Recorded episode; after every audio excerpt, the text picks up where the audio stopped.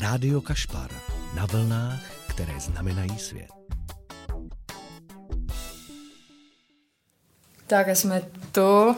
A přede mnou sedí uh, český mladý filmový herec Josef Trojan. Ahoj. Ahoj Teresko, děkuji za pozvání. Já jsem ráda, že jsi přišel. Prosím tě, co se stalo, než jsi sem přišel?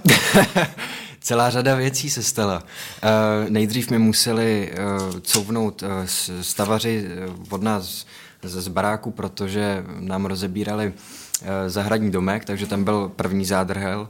Druhý zádrhel byl, že mi v autě píplo, že mám něco s pneumatikou, takže jsem musel zastavit. Na Čech jsem zjistil, že s pneumatikou nic nemám, takže tam mi zase moje nervová hladina stoupla, stoupla trošku. Aha. A pak byla bouračka, kousek před Andělem, kde jsem uvíznul v zácpě, takže tam byla opět podojená moje nervová hladina. Ale nicméně pak jsem ti zavolal a ty zněla velmi uvolněně a tak jako flegmaticky, takže jsem si řekl, že to je v pohodě. Pustil jsem si písničky a pokračoval jsem dál. No vidíš, a to já vůbec flegmatik nejsem. A to já taky vůbec flegmatik nejsem. Fakt no, ne? a to jsi mě teda zachránila. Ale protože ty tak působíš.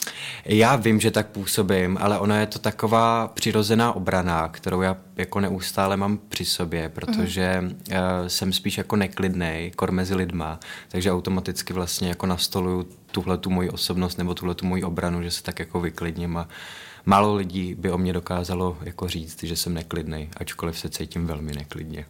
Hele, a já třeba mám takovou jako vlastnost, nebo já, jako není to vždycky, ale mně se děje to, že já když jdu třeba mezi hodně lidma, tak já se jich bojím a tak si jako vytvářím svůj vlastní svět a nedívám se na lidi okolo.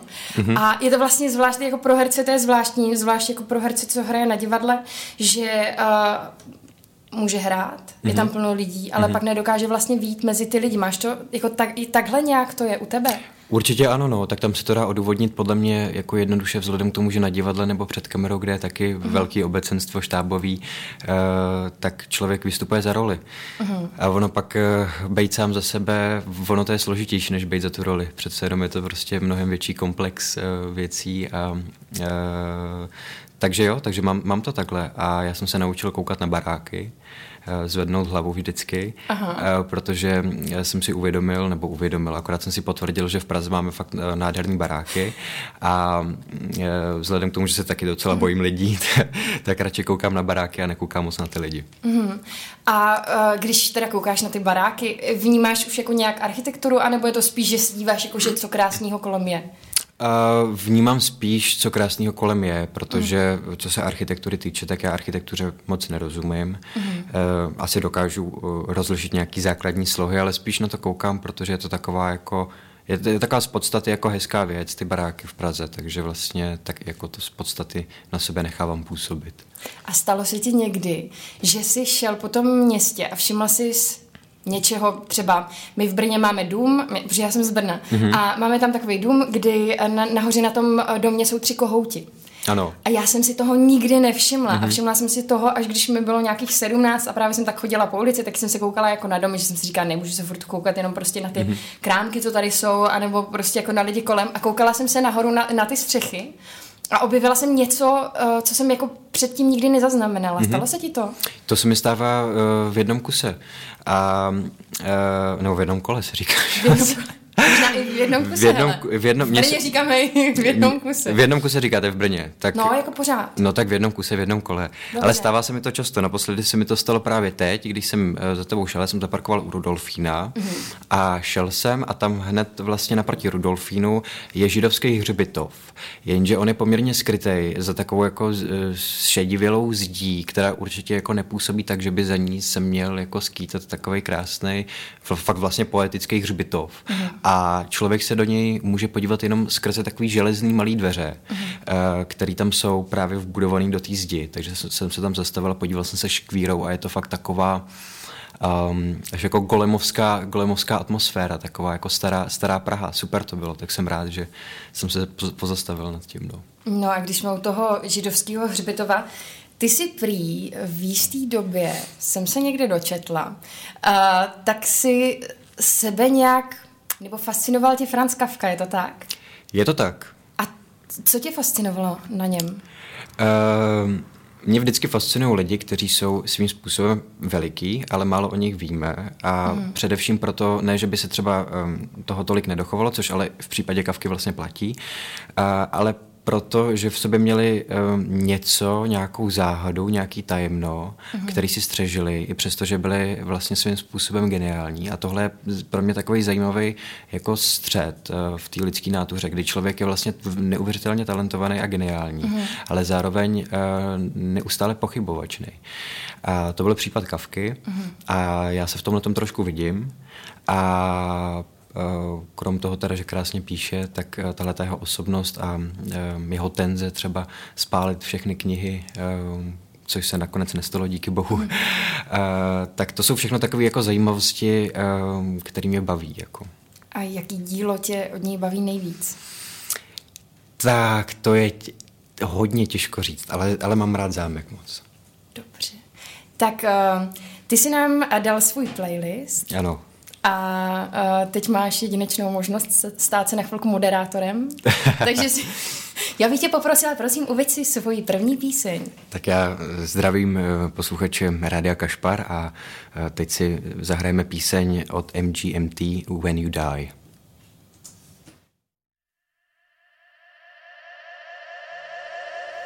Kdo by nevěděl, posloucháte Rádio Kašpar. Za prvním mikrofonem Tereza, za druhým Josef Trojan. A bavíme se tady o různých věcech, nebo teprve jsme začali. No ale každopádně, ty to máš v rodině takový um, trochu jako nadupaný. Já jsem si zjistila, strýc Lukáš Polert, uh, olympijský vítěz. Ano. Eh, v kanoistice, je ano, to tak? je to tak. Potom pradědeček Emil uh, Polert byl operní pěvec, herec. To byl pra, pra, pra, pra jo, můj tak, dokonce pra, pra, pra. Pra, pra, pra, ano. Jo, tak to. Potom tam byl Jaroslav Polert, to byl Jestli můžeš to klidně doplňovat, já to nemusím číst. Já nevím, co dělal, i to Jarda Bývalý byl český, mě... československý reprezentant v kanoistice. Aha, taky, no jasně, Polertovi, no, tak oni všichni, oni všichni. světa eh, ve slalomu na divoké vodě. Ano, to i děda. Ano, Adéla Polertová, česká a, sportovkyně a baletka. Baletka, ano. V hamburském baletu. V hamburském baletu, tady ano. v Praze. Výborná je. Je to docela velký tlak, ne? Uh, vůbec ne, je to krásný naopak. A jaký ty máš vztah ke sportu, když takhle to je jako hodně nabitý? Uh, obrovský, úplně stejně velký jako k umění. A uh, já jsem na sportu vyrost, já jsem 11 let vrcholově sportoval, já jsem hrál florbal, ale Aha. do toho jsem ještě koketoval s basketbalem, s fotbalem, s horolezením a, a tak dále. Já jsem milovala a miluju sport. Uh, a je to pro mě taková, stejně jako to umění, ta, ta, to kreativno, tak je to pro mě takový jako alfa omega nějakého spokojeného a, a zdravého žití. No. Takže prostě, jak se říká, uh, ve zdravém těle zdravý duch, tak, uh, tak pod to se podepisuju. No a kdo tě dotáhl třeba k horolezení? K horolezení jsem se dotáhl sám, mm-hmm. protože my máme kousek od baráku, máme takový sportovní areál, kam mm-hmm. já jsem chodil si hrát ping-pong a byla tam horolezecká stěna a já vzhledem k tomu, že jsem docela hubený a takový jako š, spíš šlachovitý typ než nějaký Uber, mm-hmm. uh, tak uh, jsem si dal jako uh, pět dohromady a zjistil jsem, že vlastně na to mám docela dispozice na to lezení. Mm-hmm. Tak jsem to zkusil a, a, a zjistilo se, že mi to docela jde. Tak jsem začal líst, a, a, ale pak po nějakém čase jsem to opustil, protože jsem se musel naplno věnovat florbalu, který jsem dělal vrcholově, tak, mm-hmm. takže tak. A v kolika letech si to opustil? Horolezení? No takových 12 třeba. Ve 12? No. A od té doby si jako nebyl les? To byl, to byl, já si občas chodím, chodím za les na, na Smíchov nebo právě, právě tam, tam kousek od nás, uh, tam si chodím na boulder, což jsou takový ty stěny bez toho jištění, jenom ty malý, takže tam já si vezmu sluchátka do uší a, a lezu si dokola a ono je to fakt uh, strašně zdravý pro tělo, si myslím, že mm. to mhm. je uh, opravdu tam člověk zapojí všechny, všechny svaly a je to pro mě takový ten jako styl toho posilování toho zdravího. Já nejsem mm. moc na, na ty stroje a na, na nějaký jako obrovský tyčinky. Mm-hmm. A když si máš vybrat, tak uh, vysoká stěna anebo boulder? Vysoká stěna. Ta je lepší. No, tak protože já se bojím hrozně a mně, mně, se, mně se to líbí, když se, když se bojím. Když se, to, to by se líbí, když se bojíš. Jo, jo, jo. jo, jo. když překonáváš nějaké svoje hranice. No, no, protože to nedělám moc často. tak na té stěně jsem jištěnej, takže tam vím, že tu hranici můžu překonat poměrně bezpečně. Mm-hmm. Takže je to pro mě takový zadosti učinění, že i já dokážu občas nějakou moji hranici překonat třeba. Hmm. A chodíš lézt i ven do přírody. Ne, ale chtěl bych to praktikovat, nicméně tam už se bojím třeba toho, že by mohla ta skoba, nebo vlastně ta skoba, jak je při, přivrtaná Mhm. do té do skály, že by se prostě tam mohl uvolnit kámen a tam už ty strachy jsou prostě eh, větší a myslím si, že opodstatní, opodstatnější, opodstatněný, Opodstatněnější. no. Takhle. Ale to je samozřejmě jako asi, asi um, ta královská disciplína a ta nejkrásnější disciplína to lezení, lezení venku, jako když mm-hmm. člověk může vylíst uh, skálu a pak nahoře koukat. To je pravda. A ono je potom ještě... Mm, já jsem, uh, já jsem teda přičichla jenom k bouldru, mm-hmm. protože já jsem to vždycky chtěla dělat. Mm-hmm. Uh, fascinovalo mě to od mýho strejdy, který byl starší a o, ne o moc, takže jsme si byli jako trošku blíž. Takže mě fascinovalo, že on to dělá. Ale nikdy se mnou nikdo nikam nešel, takže já jsem začala chodit sama. Mm-hmm. Začala jsem chodit tím pádem jen na boulder, nikdy jsem do výšky ještě nelezla. To pak přišla karanténa, takže mm-hmm. to vlastně ani nešlo.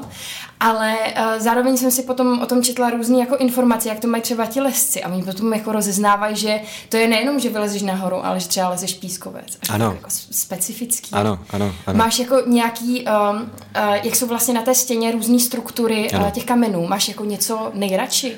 Je, je něco jako, co tě baví, wie protože tam je to jako potom o technice, tak něco, co tě jako baví nejvíc z těch věcí? No tak já vzhledem k tomu, že jsem ještě, ještě nelez venku, tak to na to úplně nedovedu odpovědět. Ale co se těch pískovců týče, tak ty jsou eh, nejvíce rizikový, si myslím, tady v České republice, protože se uh, může ten, ten pískovec prostě, ta, eh, ten chyt se může velmi jednoduše ulomit. Ale zároveň je to pro mě uh, zabalený jako v takové asi nejhezčí atmosféře, protože uh, pískovce většinou lezou takový undergroundoví lesci v konverskách a, a v džínách, mm-hmm. bez trička a uh, to se mi hrozně líbí. To je takový, uh, no přijde mi to prostě hrozně, hrozně jako hezký, že, to, že si dají uh, dvě píva trošku, aby po, pokořili strach a pak lezou v těch konverskách a v těch džínách. Jako no, tak to takhle si to dáš. Tak. No, ale hlavně ty adršpachy, že jo, tam jsou prostě krásné skály, to jsou Jo. jakoby úplně atypický, takový ty krápníky, nebo krápníky, nejsou krápníkovi, ale vypadá to jako prostě obří krápník, no. že jo, a, a, a na, na, vr, na vrchu je prostě jenom malinký kousek, kde si můžeš v jednom, ve dvou, ve třech lidech sednout a podívat se. A, no, tak asi, asi kdybych jako uh, někdy se do toho opravdu opřel, tak tohle by byl asi můj cíl. Mm-hmm. Já mám spolubydlícího, ten je z lezecké rodiny mm-hmm. a um, právě uh, v- hodně lezl v Adrešpachu a tyhle lidi mají, to, to jsem vůbec nevěděla, tak mají typický, že uh, jsou část třeba roku jako bezdomovci, že oni vlastně žijou v tom lese. Dokážeš si představit, že bys nějaký takový způsob života žil, anebo jsi pohodlný? Určitě dokázal. Já, já, mě je dost pohodlně, když jsem na nějakém treku, na nějaký túře. Mně je tam asi víc pohodlně než, než ve městě. Já uh, bych se spíš chtěl probouzet mi- mimo město, mm. uh, než ve městě do budoucna. Nicméně kontakt s městem bych si chtěl udržovat nepřetržitý, protože tady je kultura, kterou miluji. Mm. Ale uh, jsem spíš člověk do přírody, než, než do města, takže uh, představit si to umím. Takže baťuškář, tramp, Takže baťuš, baťuškář tramp, eh, ale nejsem úplně poctivý tramp, nechodím tak často. Jo. Ale eh, když jdu, tak se cítím uh, krásně. Uh-huh. A k takovému stylu života se hodí i nějaký hudební nástroj, hraješ na něco? Uh, učím se na kytaru. Super. Hrál jsem na piano a teď se učím na kytaru a, a tak, no. Takže třeba další písničku jednou zahraješ na kytaru? Uh, tady přímo? Ne. nevím, jestli do té doby budeme existovat, nebo nevím, jak na tom seš. Nechci ti podceňovat, ale Podceňuji. dobře. Uh, no, můžeš nám uvíct další písničku. tak je to písnička, která se jmenuje Woman. Okay. Josefe, co budeš dělat, až přijdeš domů? Tak ale, tak ale já to musím tady víc do kontextu trošku. No dobře, dobře, dobře. Já jsem se ptala, jak dlouho tady Josef může zůstat, jestli tady může zůstat díl než do jedné hodiny. A pak si dodala, že máš asi, já se omlouvám, my jsme tady, my jsme tady prostě, řekneme to jednou, ne jak minule. Dobře. Uh, s Anou Kamíníkovou. tak jo, já jsem říkala, ty máš hovno co na práci, že? A já jsem kvitoval, že opravdu mám hovno co na práci, protože sníh roztál a v, a v krásných košířích, kde já žiju, který jsou normálně čistý, tak je najednou minový pole hoven, takže eh, mě to, mě to nebaví a, a já minimálně teda kolem našeho baráku si vezmu pitlíky a pár těch hoven se sbírám, takže máš pravdu, mám hovno na práci. Ale počkej, takže chceš říct, Josefe, že ty chodíš a sbíráš prostě kolem, jako v té vaší jako ulici, kolem vašeho domu a třeba kolem jiných jako hovna? No, když to člověka fakt jako irituje už. No. Tak jako nebudu čekat na to, až ty hovna do toho betonu se jako vsáknou. mě to vadí prostě, já, takže a, a, a jako podtrhu to, kdyby to byly Vinohrady třeba, kde žije prostě je tisíce lidí, tak je uh-huh. mi to asi docela šuma fouk, jako prostě, uh-huh. protože vím, že to k tomu bohužel nějakým způsobem patří, ale do těch košíř se to prostě vůbec nehodí, takže já, eh, když si jdu nahoru zahrát třeba na jako basket na hřiště, tak tam je to eh, co týden, tak tam je prostě skládka úplná, takže si vezmu pytel a, a uklidím si to, protože nemůžu prostě hrát basket jako zasypaný odpadkama. To nejde. No, takže s tím pádem si mi trošku vyfoukl moji další otázku. Uh, ekologie. Uh, sbíráš na jaře prostě odpadky venku, třeba když jdeš v lese, máš zrovna igelitku. Mm-hmm. Děláš to to? Dělám to, dělám to. Uh, já mám trasu, kterou chodím, uh, chodím se procházet jako mm-hmm. často, v podstatě denně skoro. Mm-hmm. A, a jo, když padne, když padne jaro a léto už je teplo, tak si sebou většinou beru pytel a něco se sbírám. Třídíš? Třídím třídím. Třídíš. A uh, co ještě děláš pro ekologii? Uh, snažím se to mít na paměti neustále a to člověk, když má neustále na paměti, uh, že by uh, tu ekologii měl podporovat a že by se měl starat o, o, o, tu, o tu planetu mm. trošku, když to pořád má na paměti, tak mám pocit, že si neustále hledá cesty, jak té planetě trošku ulevit, ať už je to třídění nebo právě se sbírání nějakého odpadku, nebo třeba um, fakt, že se nemusí uh, do všech zemí cestovat letadlem, ale že se může jet třeba vlakem, mm-hmm. takovéhle věci. Ale to jsou takové jako elementární věci, já nemám moc jako pevnou uh, osobnost uh, natolik, abych opravdu zanechával minimální uhlíkovou stopu. To zase nemůžu takhle poplácat po zádech. A jim maso. A jim docela dost masa takže... Potom přijde dna, ne? To je... a, potom, a potom přijde dna, ale já musím, eh, já, já bojuju s tím, že jsem opravdu jako víc hubený, než bych měl být, takže eh, je pro mě teď eh, opravdu asi nejvýhodnější jíst to maso teď mm. víc a pak se na ní třeba ne, že úplně vyprdnout, protože takhle já to nemám, mm. ale pak ho jako omezit ve větším množství rozhodně. Mm. Kam nejdál si vlakem cestoval? Uh, kam nejdál jsem vlakem cestoval? Puh. Velká tichá, Josef se zamýšlí. Do Itálie Do asi. Itálie. Do Itálie. A jak dlouho to trvalo? Jako, no, já jsem byl celý den jsem byl na cestě. Od mm. rána a dorazil jsem na místo, až eh, po půlnoci jsem dorazil. Mm. A bylo to asi s třema, s třema přestupama, který ale trvaly všechny docela dost, takže byl jsem celý den na cestě. No. Jel jsi sám? Jel jsem sám, jel jsem sám. Rád cestuješ sám? Moc rád cestuju sám. Co tě na tom baví?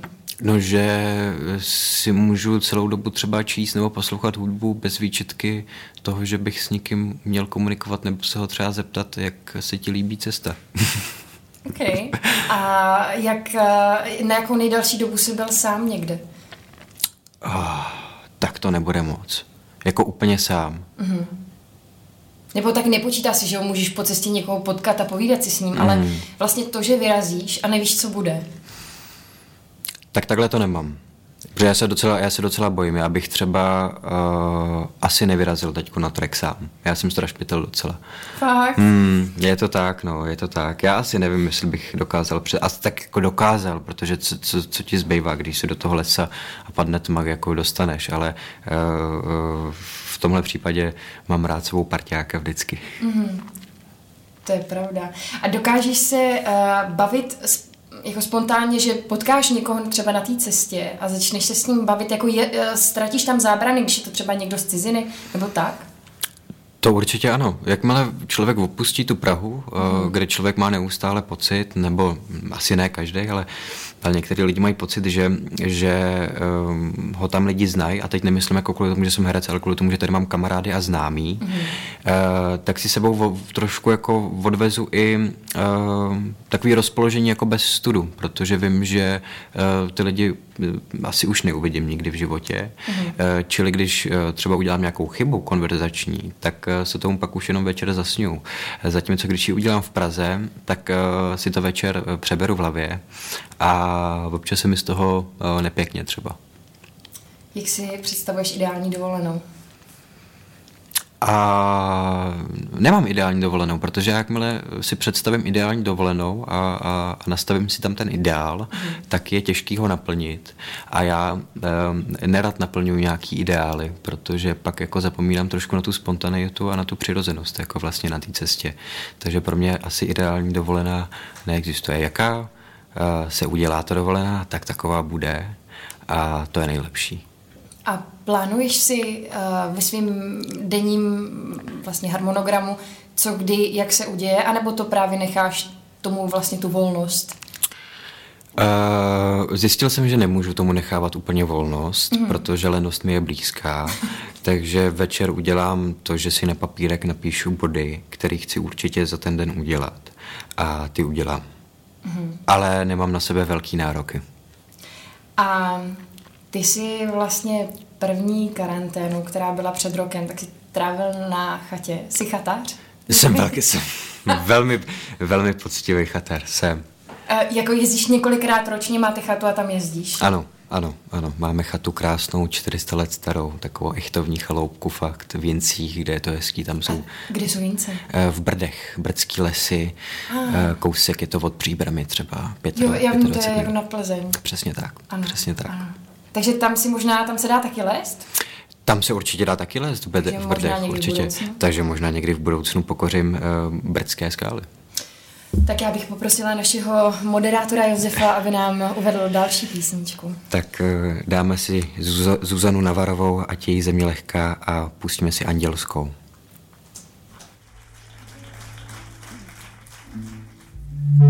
Oh. My jsme zpět, povídáme si s Josefem Trojanem. Slyšeli jsme Zuzanu Navarovou Andělskou, proč jsi vybral tuhle písničku? Protože mám Navarovou Zuzanu hrozně rád tu písničku mám taky strašně rád a mm, Mám pocit, ačkoliv, ačkoliv si myslím, že, že to tak eh, paní Navarová uh, nemyslela, tak uh, když ji poslouchám, tak je to takové jako rozloučení uh, moje se Zuzanou Navarovou. Mm. Takže je to pro mě um, taková citová záležitost, protože bych dal všechno za to, aby uh, tady s náma byla. To já si taky. Um, já jsem uh, slyšela nedávno, nebo vlastně viděla Uh, na YouTube jsem prostě probí, probí, probírala jsem se internetem mm-hmm. a byl tam rozhovor s Jiřím Bulisem. Znáš Jiřího Bulise? Uh, nic mi to neříká teď. Je to uh, hudební skladatel.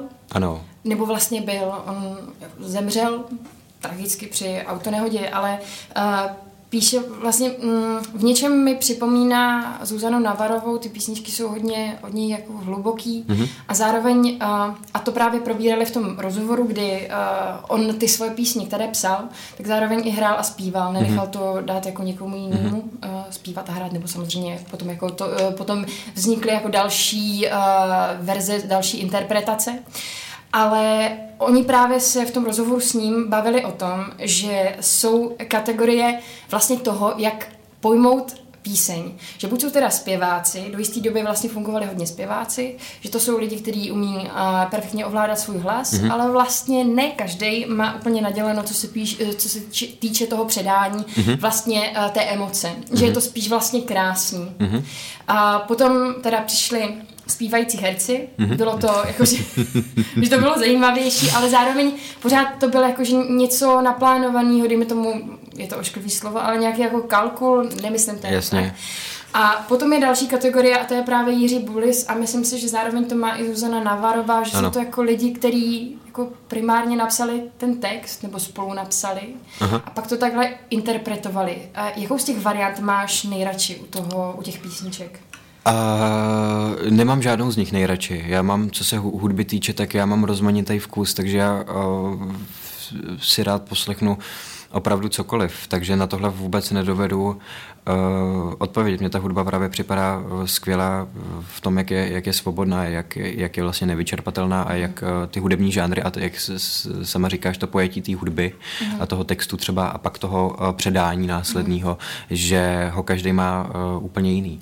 Mm. Nebo pak, že třeba odstraníme pop, kde je primární to, aby to bylo co nejvíc podobné to předání, tak, tak ano, můžu říct, že třeba pop mi není úplně blízký. Mm. Ale jinak já jsem na písničky, které jsou jako uh, hudebně a textově uh, jednoduchý, uh, pak jsou na písničky, které jsou hudebně složitý a třeba bez textu úplně, takže rád poslouchám prostě 20-minutové písničky Pink Floydů a, a, a tak, no. Je to, je to hodně, no.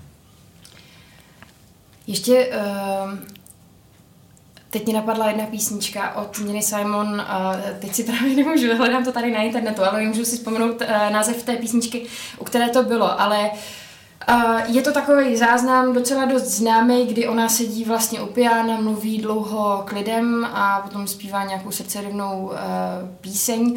A velmi, velmi uh, je v tom cítit vlastně velká bolest, velká mm-hmm. přesvědčivost. Mm-hmm. A zároveň tam ještě vynadá nějakému uh, člověku, co, co tam někde stojí. A uh, v té písni uh, dochází několikrát k tomu, že ten zpěv není čistý, že ty tóny jsou tam prostě jiný, ale zároveň je to vlastně na úkor uh, té, té absolutní přesvědčivosti. Jasně.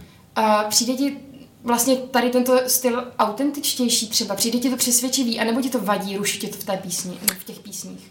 Určitě mě to neruší uh, a ani bych uh, třeba neřekl, že mi něco přijde víc autentický mm-hmm. než, než něco jiného, protože uh, těžko my to umíme uh, rozlišit, protože my nevíme, jak jsou ty lidi autentický, mm-hmm. jaký opravdoví jsou.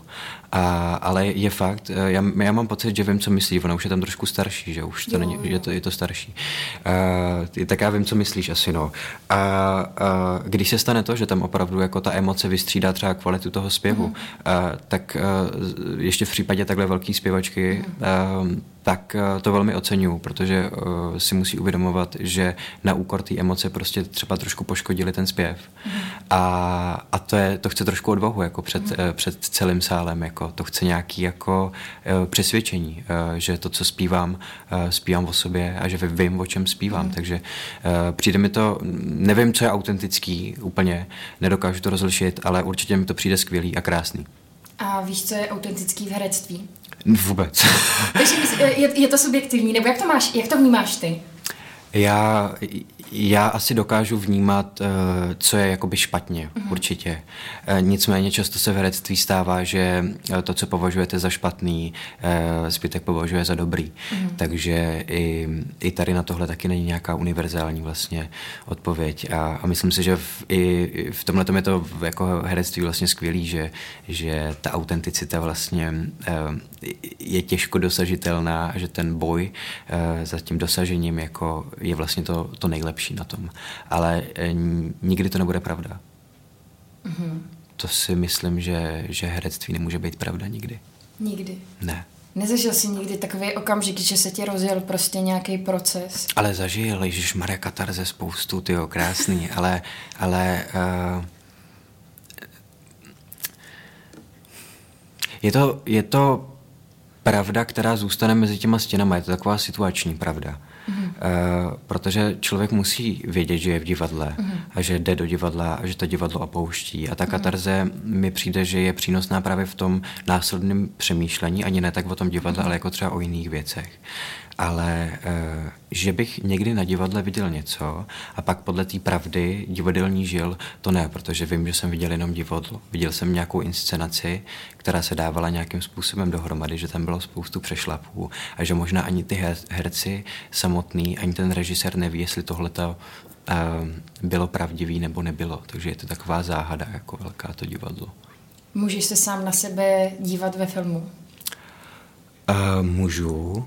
Uh, Není to úplně příjemný a asi vzhledem k tomu taky, že jsem na začátku a, a jsem k sobě poměrně kritický, takže většinou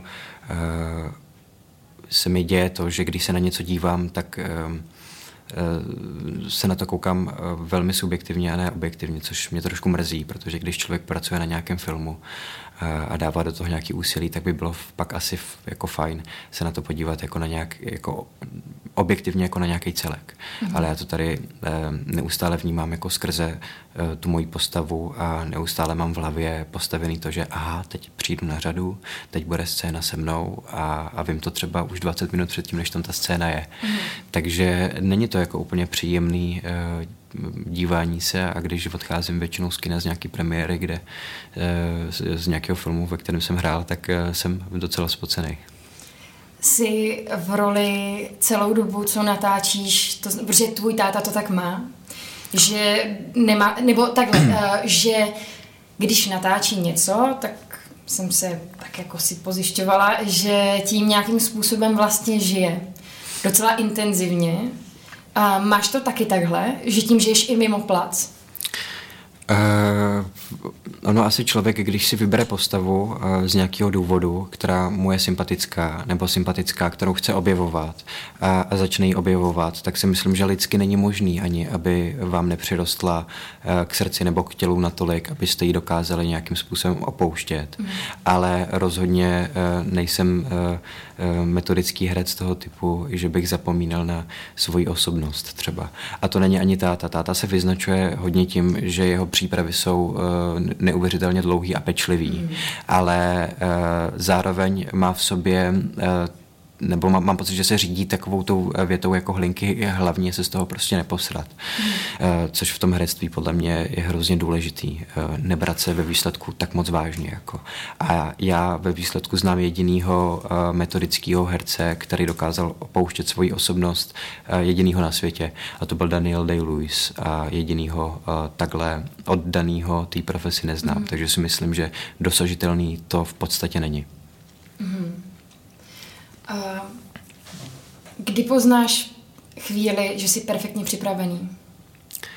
Uh, Nebo jaký poznáš? No, to se těžko pozná, protože já neustále pochybuju. Uh-huh. Nicméně například situace, kdy člověk nemusí přemýšlet nad textem už vůbec a pochopí ten text, tak to já beru jako určitou fázi, jenom jakoby určitou uh, sekvenci té přípravy, uh, kdy si řeknu, ano, tak teď jsem, teď jsem, teď jsem připravený, že nemusím uh, přemýšlet, když mm, vedu s někým dialog například, uh, on se mě na něco ptá, tak nemusím přemýšlet, uh, uh, jaký všechny věty tam musím říct, mm. ale že už to mám prostě zažitý. Tak tohle je třeba něco, co dokážu říct, uh, že takhle já vnímám jako uh, přípravu jako dobrou. Tak jo, uh, další písnička bude? Uh, to bude Magde Marko asi, Still Beating. Něco nám to učí. Josefe, uh, chtěl bys hrát divadlo? Moc. A jaké? Činoherní. Nejsem muzikálový herec. Nejsem muzikálový, nejsem muzikálový, nejsem, zpě, nejsem zpěváček a, a neviděl jsem v, v Česku za, za posledních několik let dobrý muzikál. A v zahraničí? Ne, ale chtěl bych, chtěl bych, chtěl je bych. To, to, je to úžasné. Já, já, já, tomu, já tomu věřím, protože, no, protože prostě jsou tam ob, obrovský talenti. Já s tím eh, neříkám, že v Česku nejsou, protože já si myslím, že tady máme spoustu herců, kteří jsou výborní jak činoherně, tak pěvecky. Akorát něco prostě nefunguje, mám ten pocit. A no. nejsem jediný, kdo si to myslí teda. Říkám tady do rádia Kašpar. Do, dobře. Podepisuje se. A pár dalších. Eh, pár dalších. Hele, uh, je, je, v jakém, jde to říct, jde to, eh, takhle, odpověz, když budeš chtít. V jakém divadle Davidském. jsi chtěl David... Dobře, Davidské divadlo jakože neexistuje. Máme tady situaci, kde, tak kde jinde. Tak založit svoje. Založit svoje? S kamarádem, ano. Uh, no a, a Uh, co by se mělo hrát? Uh... Máte taky, jako když člověk si chce založit svoje divadlo, tak má nějaký nápad, ne? Uh... Nějaký, nějaký, nějaký nápad mám. Měli jsme i nějaký uh, divadelní hry, který uh, jsme si říkali, že bychom mohli jako my mladí začínající herci uh, v začínajícím divadle uh, uvádět. Mm-hmm. Uh, nicméně vlastně nemám úplně jasnou představu, protože já se jako necítím jako uh, dramaturg nebo jako umělecký šéf. Mm. Nemám rozhodně Eh, ty vědomosti na to, abych dokázal říct jasnou představu, co by se v tom divadle uh, mělo hrát, ale spíš uh, mám představu o tom, jak by se to divadlo mělo hrát nebo jak by mělo vypadat. Já moc nemám rád velké scény. Mm-hmm. Já mám rád intimní divadlo. A co se v těch Davicích, a nejenom v Davicích, ale třeba na Zábradlí, uh, v Dlouhý a vlastně i tady v Celetný, ale co se děje, je, že to herectví do jisté míry připomíná trošku filmový herectví, mm-hmm. že to je mhm. víc intimní a kontaktní s tím divákem. A to se mi líbí. Takže například um, jako dát si klasiku v Národním divadle není úplně můj šálek kávy. Mm-hmm. Autorský divadlo? Skvělý. Skvělý. Chtěl bys? Uh, musel bych být dobrý autor. Ale tak to je takový, že to třeba vzniká v nějakém kolektivu. Určitě, určitě. Myslím si, že jsem obklopený uh, s skvělým potentním uh, kolektivem, a, ale jsme mladí a jsme líní trošku, takže... Tak třeba vznikne něco o nějaké lenosti. Třeba vznikne něco a vidíš, no, tak uh, to bychom mohli podojit. To tu máme. Uh... Eh, máš v hlavě nějaký svůj projekt nebo něco, co by si chtěl ještě dělat mimo herectví?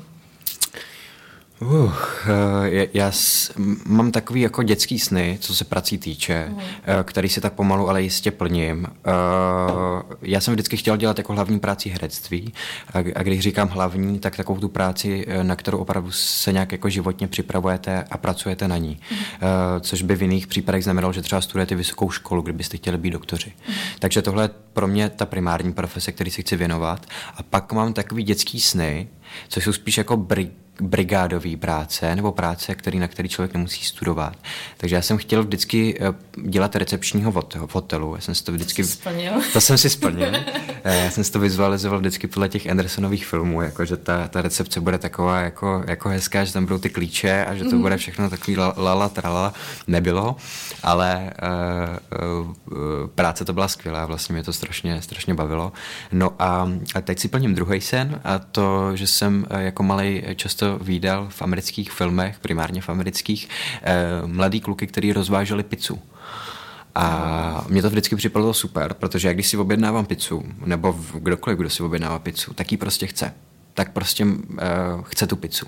A uh, udělá ho to šťastným. Protože pizza je prostě takový to jídlo, který když si člověk objedná, tak se na něj vždycky těší. Jako. Mm-hmm. Není to takový, jako že si objednal z nouzecnosti něco, ale na pizzu se člověk vždycky těší. A já jsem rád, když uh, můžu vystoupit uh, z auta a předat někomu tu pizzu a pak nastoupit zpátky a poslouchat nějaký uh, dobrý písničky nebo třeba nějakou audioknížku a jezdit po Praze. Mm. Je to vlastně, je to vlastně uh, super práce, kdy člověk jako uh, má spoustu času na to si přemýšlet nebo právě poslouchat audioknížky třeba mm. a do toho ještě dělat takovou pizzovou radost. Jako. No a v té pizzové radosti zažíváš to, co se děje v těch filmech, že třeba se stále vracíš k nějakým lidem a už jim říkáš, tak čau.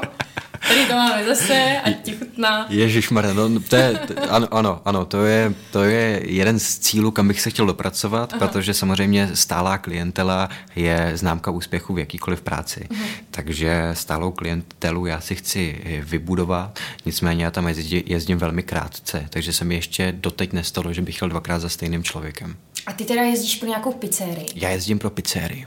A je to jako nějaká pizzerie v Košířích? Ne, ne, ne, ne, ne, tak to by bylo, ano, to už by byla opravdu jako uh, korun, korunka, uh, kde bych už opravdu nemusel opouštět moje milovaný Košíře, ale díky bohu, že, že ne, musím kvůli tomu jezdit do Malešic, do Petrovic a uh, do Stodulek, takže mám to rozmanitý. Uh-huh.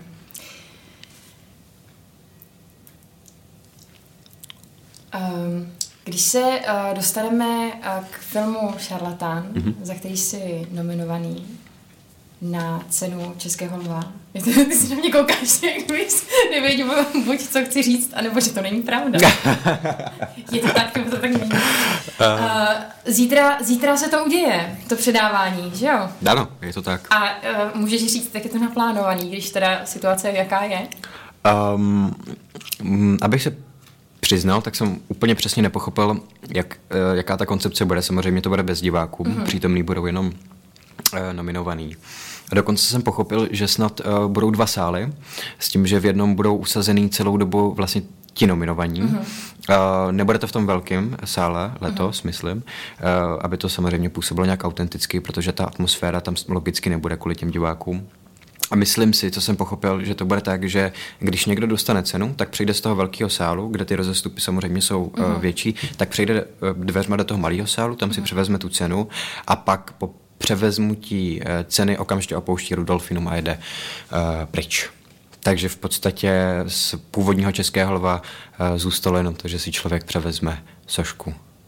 Takže po, počkej, takže tam budou přítomní všichni nominovaní? Uh, ano, mělo by to tak být. Jsou tam přítomní všichni nominovaní, takže kdo nedostane cenu, ten má největší pravděpodobnost, že dostane covid, i když tam je to covidový testama, ale ano. je to tak. Uh, jo, dá se to tak, dá se to tak říct. Dostaneš cenu nebo, nebo do... A jaký máš rád humor? Uh, no, hraniční hodně, no, což je, je prostě super na jednu stranu a na druhou stranu hm, hraniční, no. Je to mhm. občas, uh, nevím, kdy mám přestat, kor ve společnosti, která ten uh, humor akceptuje hodně, uh-huh. tak člověk uh, leze po tom žebříku humorným a nebo občas prostě ho přeleze a spadne. Uh-huh. No, takže, takže, takže jako černý, černý uh, um, krajní humor, ale taky miluju úplně hloupý humor. Jako třeba? Vůbec nevím teď. Jako, malá velká... Vůbec nevím. Británie, jako. Ne? Malá velká, ale jo. jo malá vel, tak ale malá velká Británie jsou za mě skeče, který byť jsou jakoby úplně triviální, uh-huh. tak je to prostě takové, je to vlastně docela, ne inteligentní, ale je to nějakým způsobem takový ten promyšlený britský humor. Jako. Uh, Eh, takový ten jakoby suchý. Myslím si, že ty Britové nad tím přemýšlejí, když dělají ty mm-hmm. skeče, ale tohle je fakt jako úplně, jako úplně stupidní humor prostě, eh, o kterém všichni ví, že je stupidní, ale všichni ho jako um, podporujou a všichni ho jakoby dojí a no, tak, takže, takže já mám rád uh, Moc, moc, ne, že nemám, uh, já moc neumím dobrý humor, jako uh-huh. uh, kvalitní humor. Uh-huh. Proto protože jsem stydlivá povaha a myslím si, že aby člověk dokázal udělat inteligentní humor, tak potřebuje, aby mu fungoval pořádně mozek a aby do toho byl ještě uvolněný hodně. A to, co je ten inteligentní humor? Uh, inteligentní humor je uh, podle mě, mm-hmm. když eh, člověk eh, využije svoje znalosti, mm-hmm. které jsou eh, třeba do jisté míry jakoby atraktivní pro, pro, pro, pro tu společnost, nebo které jsou fakt jako úctyhodný, že je má a dokáže je otočit ještě ve for nějaký. Teď jsem to řekl hodně obecně jo, a, a nedovedu uvést příklady, protože já obecně neumím uvádět příklady nikdy. Jsme na tom stejně, no. takže... takže, takže tak, no. no a uh, jak dlouho uh, si nebo takhle, když uh, se dělá nějaký humor, tak některý lidi uh, využívají vlastně nějakého času, že si postupně budují ten humor. Máš to takhle, že uh, si tak jako rozhazuješ vlastně, nebo nahazuješ si tu udičku a pak uvidíš, jakože jestli z toho force vznikne nebo ne? Jakože si takhle připravuji, jako ten, no, ten a smeč. Buď to, a, buď to, a buď to vyjde nebo ne?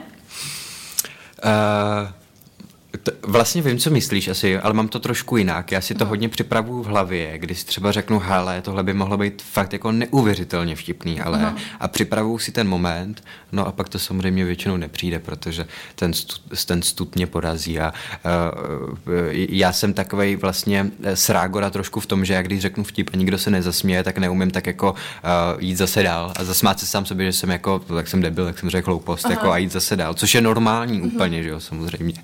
Ale ale naopak mě to ještě víc uzavře a pak se mi ten humor tvoří ještě uh, hůř. Uh-huh.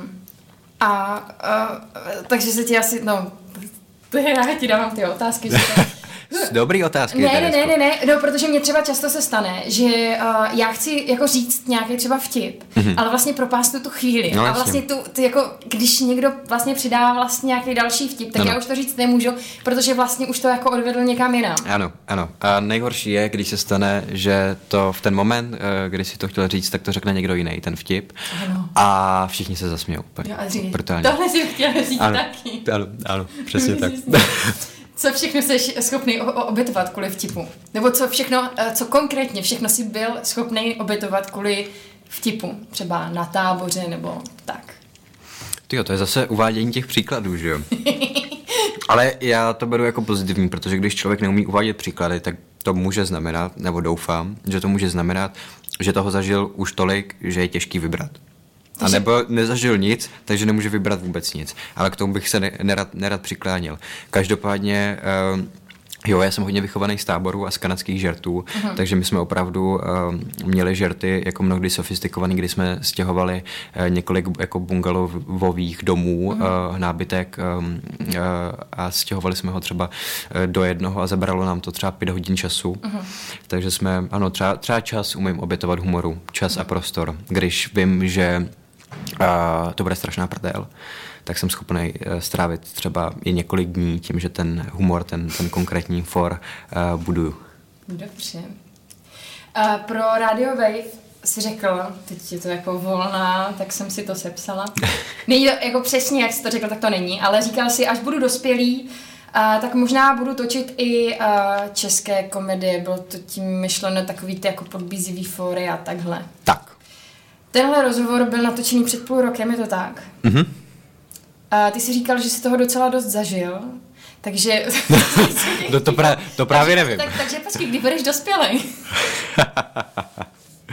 nevím vůbec. Nevím, kdy budu dospělej. Už bych, už bych rád trošku byl. A asi už trošku jsem.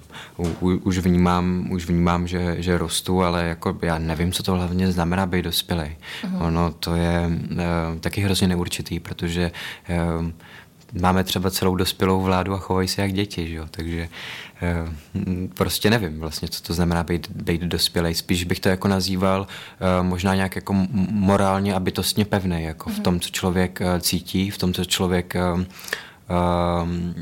vyznává a praktikuje v životě. Uh, tak aby měl možná nějaký pevný morální hodnoty. A myslím si, že když je má pevný, tak se od toho pak odvíjí zbytek a že už to pak jde jako po másle. Ale upevnit si je podle mě strašně těžký. Mm. Tak jo, tak z neurčitosti se dostáváme k další určité písničce. Ano, ano. A pustíme si uh, jednu z mých nejoblíbenějších písniček od Boba Dylana Most of the Time.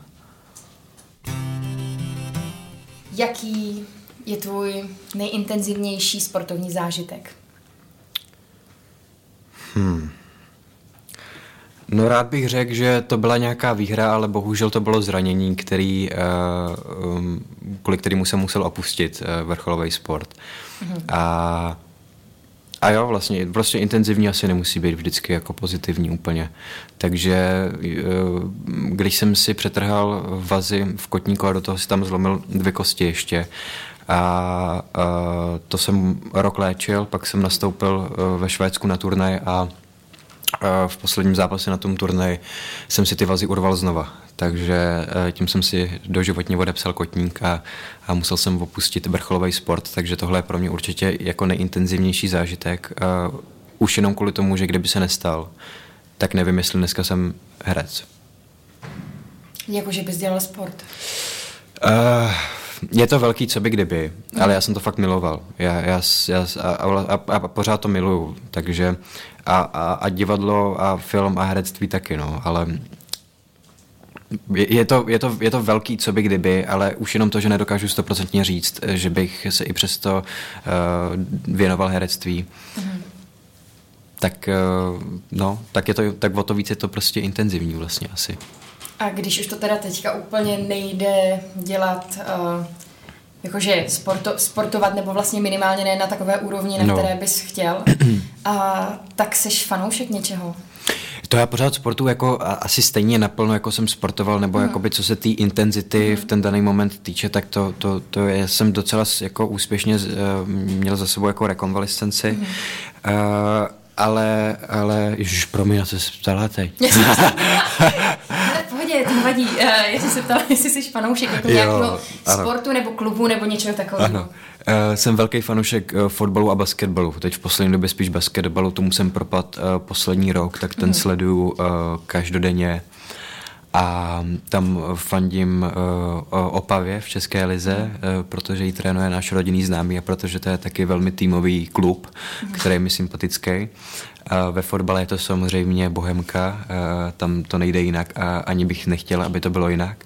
A v basketbalu jsou to uh, kluci z Kalifornie, Golden State Warriors, takže mm. Eh, mám své oblíbené týmy a, a mám to na tom sportu hrozně rád, když má člověk eh, favority, ať už hráče nebo týmy. Mm-hmm. A já jsem se dívala, eh, protože já jsem věděla, že jsi milovník bohemky nebo si fanda bohemky. Mm-hmm. A dívala jsem se na jejich stránky, oni nabízí docela dost jako věcí, jako jsou třeba uh, různé hrnečky na tušky nebo jako, jako šály a tak si majitel něčeho takového. Já jsem majitel šál, protože na fotbal by se mělo chodit s šálou, ale mm. jinak nemám hrníček bohemky. Mm. A chodíte celá rodina se šálou? Uh, ne, ne, ne, chodím já, táta a nejstarší bratr většinou a ano, to máme šály. Vlastně táta nechodí se šálou už. Ale táta zase křičí hodně, táta hodně povzbuzuje. Oh, to no. takže, takže táta má šálu v krku. to je hezký. Když se vrátíme zpátky k filmu Šarlatán, ty si v nějakém rozhovoru řekl, že před tím filmem si, um, když to řeknu tak, jakože, tak jak bych to pochopila já, že si vyznavačem spíše západní medicíny. A jak se to změnilo po tom filmu? Uh, ne, já, já spíš jako západu víc věřím uh, skrze politiku, byť uh, je to taky uh, velmi uh, nestabilní víra teda, uh-huh. ale um, vlastně vůbec nevím, jestli jsem to řekl takhle konkrétně, ale jestli jsem to řekl přímo takhle konkrétně, tak sám se sebou uh-huh. nesouhlasím.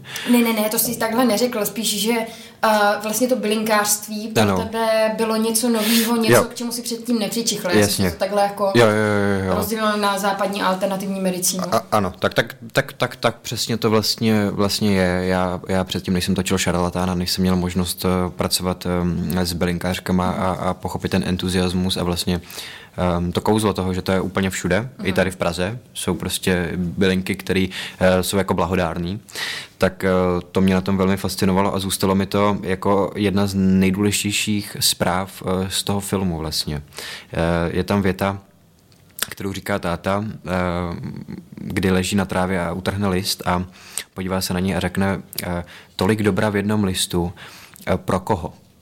A to mi přijde hrozně hezký, protože uh, za A v těch listech a v té přírodě je strašně dobrá. Mm-hmm. Ale otázka je pro koho teda, když ji devastujeme. Nebo mm. když to nevyužíváme tolik.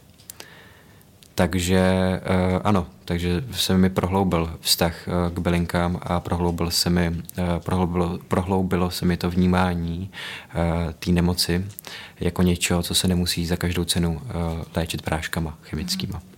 Takže uh, zapojuješ to teďka do svého života? Zapojuju, uh, spíš jako prevenci, musím mm. říct. A uh, protože zase na druhou stranu, um, což i Jan Mikulášek uh, uznával, ta přírodní medicína má svoje hranice mm. a jsou tenký poměrně. Takže uh, já si se snažím si udržet nějakou střízlivost a rozlišovat uh, buď to já sám, nebo v, ve spolupráci s doktorama nebo uh, s povolanějšíma lidma rozlišit, kde ještě třeba uh, se můžu léčit jenom bylinkama uh, nebo nějakým čajem nebo nějakým odvarem a mm. kde už bych si měl vzít prášky, antibiotika a tak dále. Mm.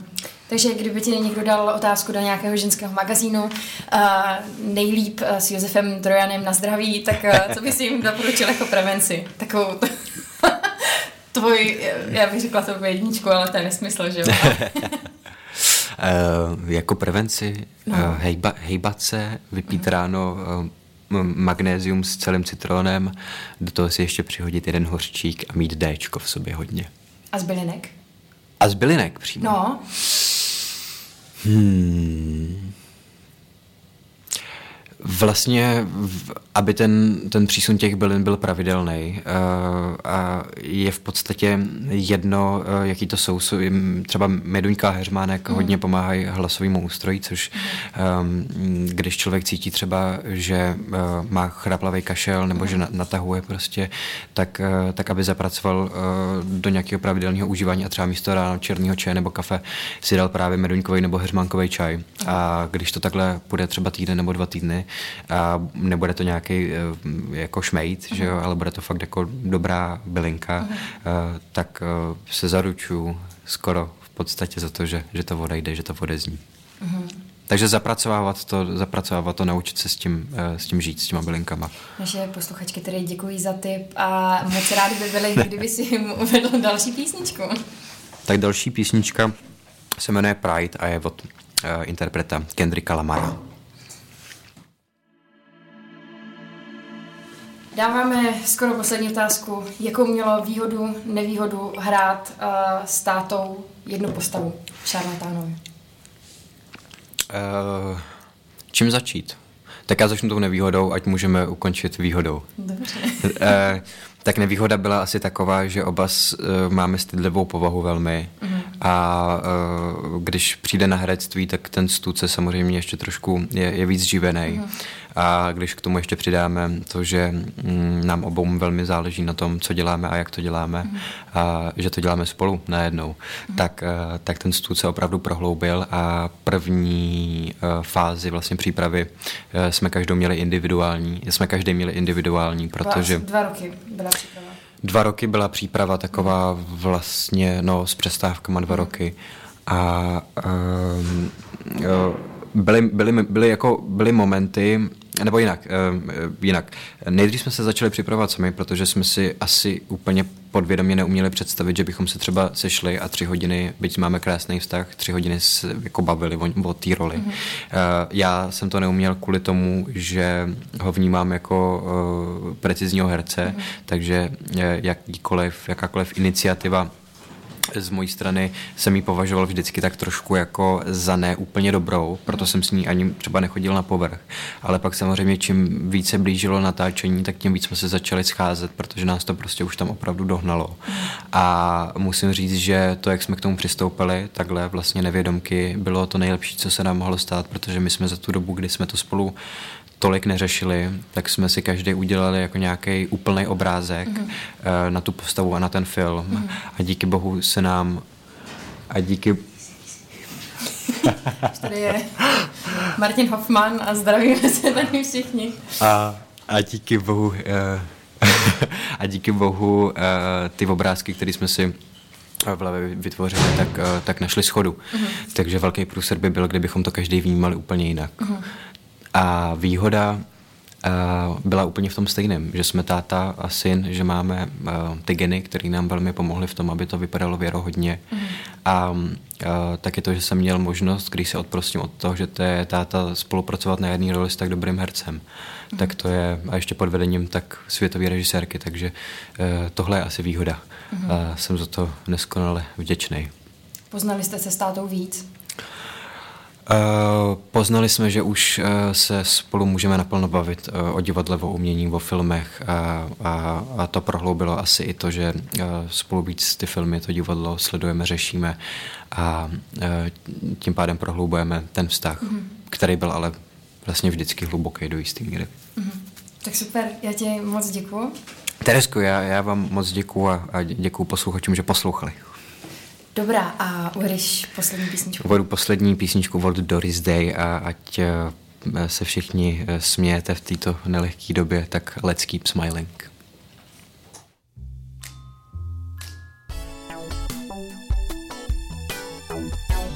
Rádio Kašpar, Rádio Melichar, Rádio Baltazar.